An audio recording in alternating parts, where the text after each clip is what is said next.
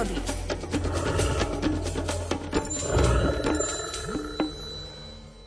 Extrémnych poveternostných javov sa boja nielen ľudia, ale aj zvieratá.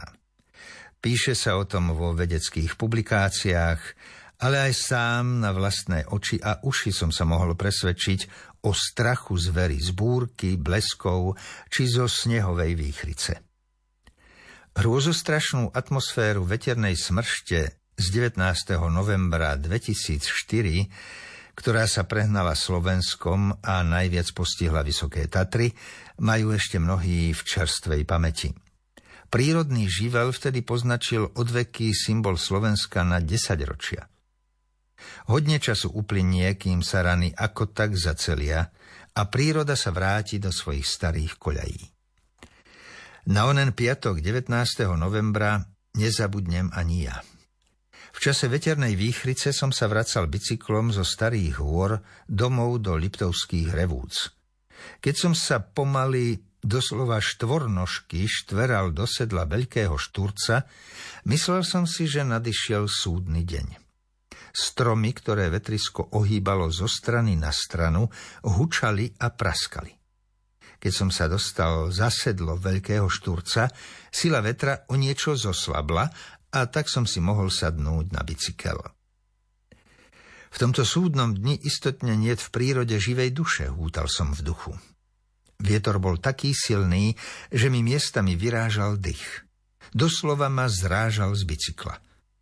A hoci som smeroval dolu kopcom, musel som krútiť pedálmi s väčšou námahou, ako keď touto cestou šliapem do pedálov nahor. Keď som prechádzal cez druhú 180 stupňovú zákrutu, všimol som si pri skale učúpeného medveďa.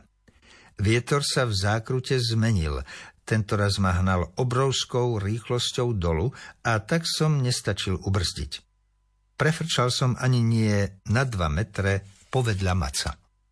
Najprv som sa zľakol, čo sa bude diať, potom mi však zvedavosť nedala a po niekoľkých metroch, keď sa mi podarilo zastaviť, som hodil očkom za seba, či sa reku Maco nepustil za mnou. Ten sa však túlil k skale a triasol sa od strachu viac ako ja. Z výchrice, ktorá lámala konáre stromov, mrskajúc ich široko ďaleko, bol očividne vystrašený. Už vidíte, aj také zviera ako medveď sa dokáže triasť ako osika. Keď som neskôr uvažoval nad touto príhodou, potvrdilo sa moje presvedčenie, že do prírody má zmysel výjsť si za každého počasia. Práve v nepohode sa dá vyskúmať niečo, čo nám príroda neodhalí v inom čase. O pravdivosti týchto slov ma utvrdil aj zážitok na Smrekovici. Keď ma tam raz zastihla letná búrka, bol som aktérom nezvyčajnej udalosti. Hlucháň prečkal lejak a veternú húľavu pod vývratom tesne v mojej blízkosti.